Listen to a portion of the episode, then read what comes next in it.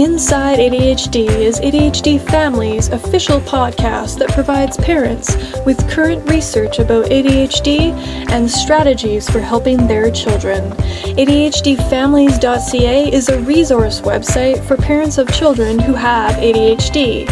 All of the resources have been evaluated by experts in the field of ADHD, so parents can feel confident that they are receiving trustworthy information. For more information, visit ADHDfamilies.ca, follow us on Twitter, and subscribe to our podcast in iTunes or your favorite podcast player. If you have a specific ADHD topic that you would like to hear about on our podcast, please send your suggestions to ADHDfamilies@CanLearnSociety.ca.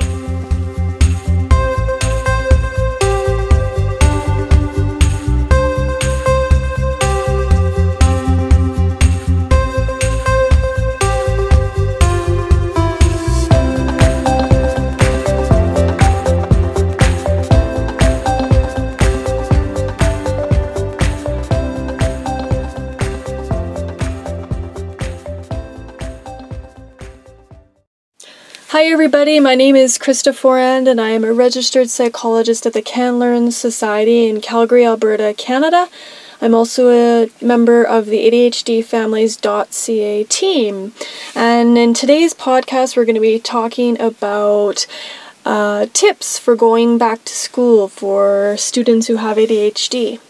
Before we get into that, I just wanted to quickly remind everybody that we now have an email address, so you are actually able to contact us now, and we'd really like to hear from you and know what topics you'd like to learn more about on our podcasts, because we want to make sure that the information we provide is relevant to you in your daily life as a parent or perhaps as an individual who's dealing with ADHD. And I think it's also important to get your feedback and your ideas, because we want to know what questions parents and children have, because it's probably very likely that you're not the only one asking those questions. And many others will likely benefit from your questions because they have similar concerns or questions of their own. So please send us your suggestions for topics that you'd like to hear about on our podcast, and just keep in mind that we cannot provide advice or clinical intervention to individuals, so please do not send questions about specific people. We will not be able to answer those questions. But if you do have specific questions or concerns about yourself or a child, we encourage you to visit a professional in your area to best determine what kinds of supports or strategies that might be needed. So for more general questions though about ADHD or specific topics you'd like to hear about, please feel free to send us an email at ADHDfamilies@CanLearnSociety.ca.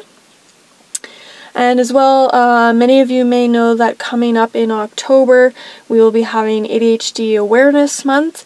And this is just a time of the year where many different agencies and organizations work together to increase awareness about ADHD and dispel a lot of the myths about ADHD that are still out in our daily life and in our culture. So during the month of October, we would like to get our listeners more involved to contribute to our podcast by specifically considering and answering 3 questions. And we do have these up on our website as well, so if you'd like to go read the questions there, you can do that. But the 3 questions are: how do you bring awareness to ADHD? What myth about ADHD has been busted for you? And how has that changed your approach to yourself or your child and to life in general? And how do you advocate for yourself or your child in daily life or everyday life?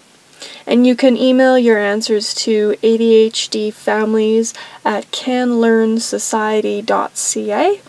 And during ADHD Awareness Month in October, we'll share your answers during our podcast episodes, and we will share them anonymously.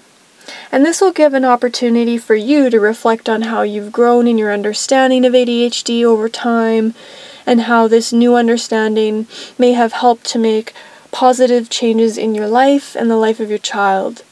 as well as families who may be fairly new to the ADHD diagnosis and they're still learning more about what it actually is. They may be inspired to hear how other families have grown throughout the process of coming to understand more about this diagnosis. So please send us your answers and your stories related to awareness around ADHD, learning more about it, dispelling the myths that are out there, and how you advocate for your child. Send those answers to ADHDfamilies@CanLearnSociety.ca. So today's podcast episode is all about back to school tips for ADHD. And we've got 7 tips that I'd like to share for you today. There are certainly other things to consider as well. And if you check out our website, you can also get more information about working with the school system as well as working with the health system. And there'll be things there that you can sort of add on to what I'm talking about today. So the first tip I would like to share is review your child's IPP or IEP. These are things called individual program plans, individual educational plans. Sometimes they're referred to as learning support plans. Usually these are formal documents that have been put in place by your child's school based on them having documentation about your child's ADHD diagnosis.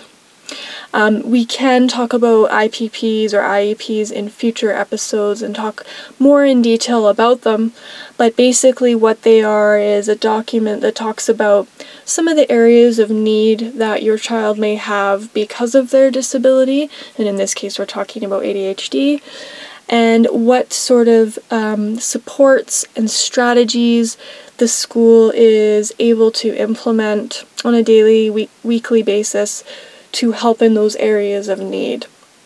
It should also mention the child's strengths and how you can sort of take advantage of those strengths and capitalize on them as well. So some things you want to consider when you're looking at the individual program plan is, are there any areas for improvement, maybe based on the last year, the last grade that your child just completed? Were there some things that maybe started to concern you? Were there maybe some new behaviors that were happening? Or perhaps your child is starting to struggle a bit more in math or another subject. And so you really want to ask yourself, does the IPP need to be updated? Or does it currently accurately reflect your child's needs and strengths given their diagnosis of ADHD and perhaps other diagnoses or other conditions to be considered, such as medical or health conditions. And so you want to meet with your child's support team or resource team as early as possible in the year to make sure that everyone's on the same page about what the goals are going to be for that upcoming school year. And depending on your child's age, and maturity level, you might want to consider having them also attend the meeting because involving the child in that process is modeling to them how to be an advocate for themselves as they get older and they mature. It also says to them that the strategies and supports that are going to be discussed to be put into place for that school year are in consultation with the child, meaning getting their opinion about it, rather than doing a bunch of strategies to the child. You're working with the child. And that sort of is setting up your child for more experiences of feeling empowered, rather than feeling like things are being done to them. The next tip I'd like to share is related to the IPP meeting. It's also specific though. It's set up communication with your child's new teacher early on. So meet with your child's teacher early on in the year and determine what type of communication may be necessary for you. For some families, daily communication is going to be necessary. For other families, perhaps every couple days or once a week. It just really depends on the child's needs and what sort of the concerns have been due to the diagnosis of ADHD. So this could be things like regular emails. It could be using the child's agenda book on a daily basis to send messages back and forth between parents and teachers, or perhaps phone calls, or setting up face-to-face meetings as well. And again, like I said, that's sort of based on the level of need that your child might have as far as helping them with academics and things like behavior. This setting up the communication early with your child's teacher also communicates to them and school staff that you are serious about being an advocate for your child, and it also helps to clarify up front what the teacher's role will be, so that you can perhaps avoid maybe months down the road feeling like you're out of the loop and you don't really know what's going on, because you set up that relationship and the roles and the expectations as early on in the school year as possible. And if there are specific behavior challenges that your child has, work with your child's new teacher and perhaps also the resource team early on to create very specific plans about how those behaviors will be dealt with. And it's important to also have home and school be very consistent in how they will deal with those behaviors, so that the message that's communicated to the child is that the expectations in both home and school are the same, and so will also be the consequences for certain behaviors.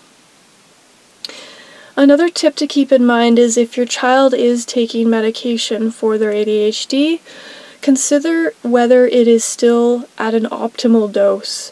Consider whether it is still actually working to decrease the symptoms of ADHD. And what I mean by this and why I think it's important is perhaps some parents don't realize that monitoring medication should be an ongoing process. Yes, you may have found a dose that works really great, and that's a very positive thing to be able to experience, but then you always need to keep in the back of your mind the question of, is it still working? Because as children grow and things change for them, their medication may need to be adjusted.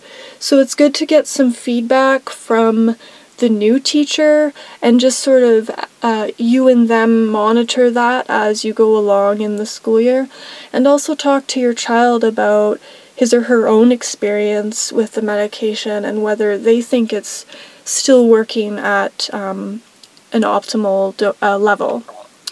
And it should never be assumed that a particular dose of medication will work indefinitely. And you always want to keep in mind the balance, so you don't want to ever have your child on too low of a dose where it's not really doing anything, but you also don't want them on too high of a dose where they're experiencing negative side effects.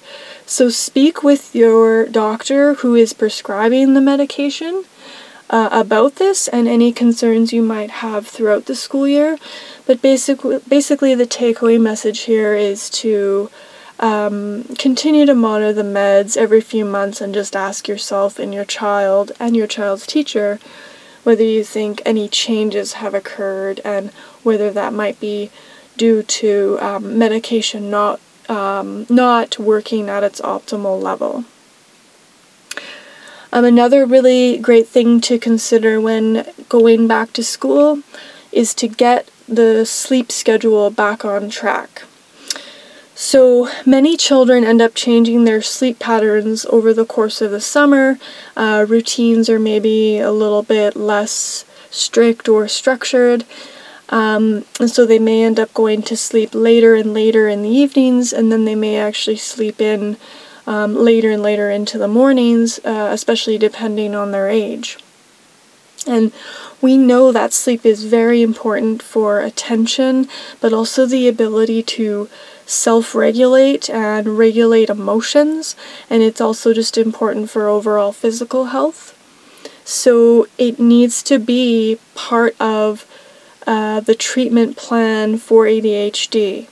Having good sleep routines and making sleep an important thing for the treatment of ADHD. So one thing you can do is create a plan with your child before school starts that involves slowly shifting their sleep schedule back to what it will need to be for school. So this will make the transition back to school a lot easier because you won't be having to deal with all the self-regulation issues that come with sleep deprivation and having to shift that schedule too quickly. So you can do this by, for maybe a few nights, having them go to bed half an hour earlier, and then after a few nights, now it's an hour earlier, and so on until they're back to their regular bedtime that they normally do throughout the school year. The next tip is get organized. So help your child get their school supplies ready and organized. You may experiment with different strategies such as labeling things and color coding, using different containers or bins or folders to separate different categories of things. So things like ongoing projects, completed homework, forms or permission slips that need to go to and from school. It's also a good idea to use a large wall calendar to keep track of things like homework assignments, after-school activities, appointments, family gatherings or events, those kinds of things.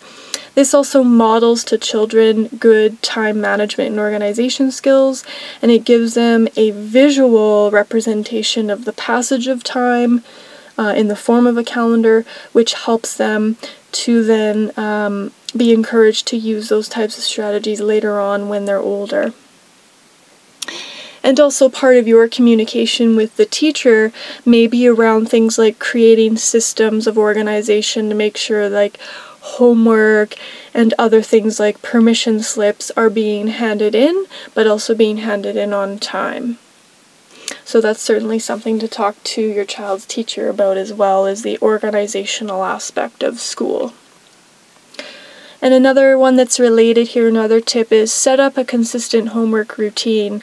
So perhaps you haven't had one before, or maybe you had one and then throughout the school year it changed a little bit, or it got more difficult to keep it consistent. This transition point from summer into the school year is a great time to speak to your child about setting up a more consistent, structured homework routine. So you want to make sure that the space where homework happens is clutter-free, both of noise, distractions, but also visuals. So try not to have a lot of visual clutter around or noises in the background. You want to try and make it a specific time and try to make it the same time every day if possible, and perhaps earlier in the evening if possible. Only to avoid the sort of procrastination that might start occurring if there's too much space allowed between coming home from school and getting the homework started. But I know for some teenagers, they do need to work a little bit later based on their after-school schedules, or they might just need a larger break after school. So it is individualized, but consider the more time you put in between coming home from school and starting homework, there's more time there for kids to create excuses and try to convince you that they don't have to start it right away. You may also need to consider if a reinforcement system is necessary to help motivate your child to get down to starting their homework and actually finishing it. So an example of that would just be having some reward for finishing their homework on a reasonable amount of time. So it could be once you finish your homework, you can play 30 minutes of video games. and it'll be important to keep that consistent so that they know exactly what the expectation is and what the reinforcement or the reward will be for completion of homework. And the last tip, last but not least, be patient and monitor your child's progress and their experience of the upcoming new school year. Because some children have more difficulty with new situations and new teachers, and they may have trouble adjusting to the transition of a new class or perhaps a new school. So helping them get prepared early on for the transition by being organized, visiting with the school staff before school starts are all great ways to ease the transition for these kids. Other children actually do quite well in new environments precisely because they are new. There's a novelty to it, so the novelty of a new classroom and a new teacher may even mask the problems that they might typically have due to their ADHD, such as focusing issues and behavior issues. And so parents of these children will need to really watch for when the novelty starts to wear off and old habits start to creep in. So the challenge for these parents is to be very consistent and stay organized, be consistent with expectations for behavior and homework. It'll be crucial. When parents are aware and mindful of how the beginning of the year typically goes for their child, they can stay attuned with their child by making sure that there is structure, predictability, and consistency to help their child make the transition successfully and continue with positive habits throughout the year. So I hope those tips were helpful for you, just some things to consider heading back into the new school year this September.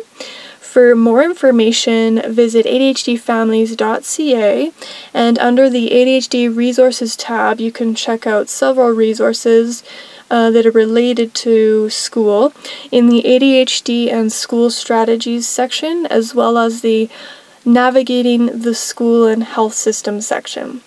So thanks very much for listening, and we'll catch you next time.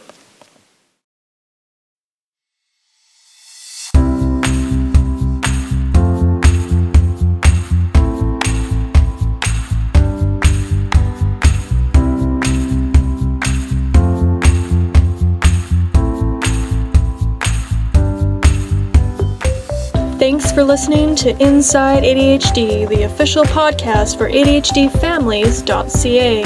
For more information about ADHD and how to help your child, visit ADHDfamilies.ca, follow us on Twitter, and subscribe to our podcast in iTunes or your favorite podcast player. If you have a specific ADHD topic that you'd like to hear about on our podcast, please send your suggestions to ADHDfamilies@CanLearnSociety.ca.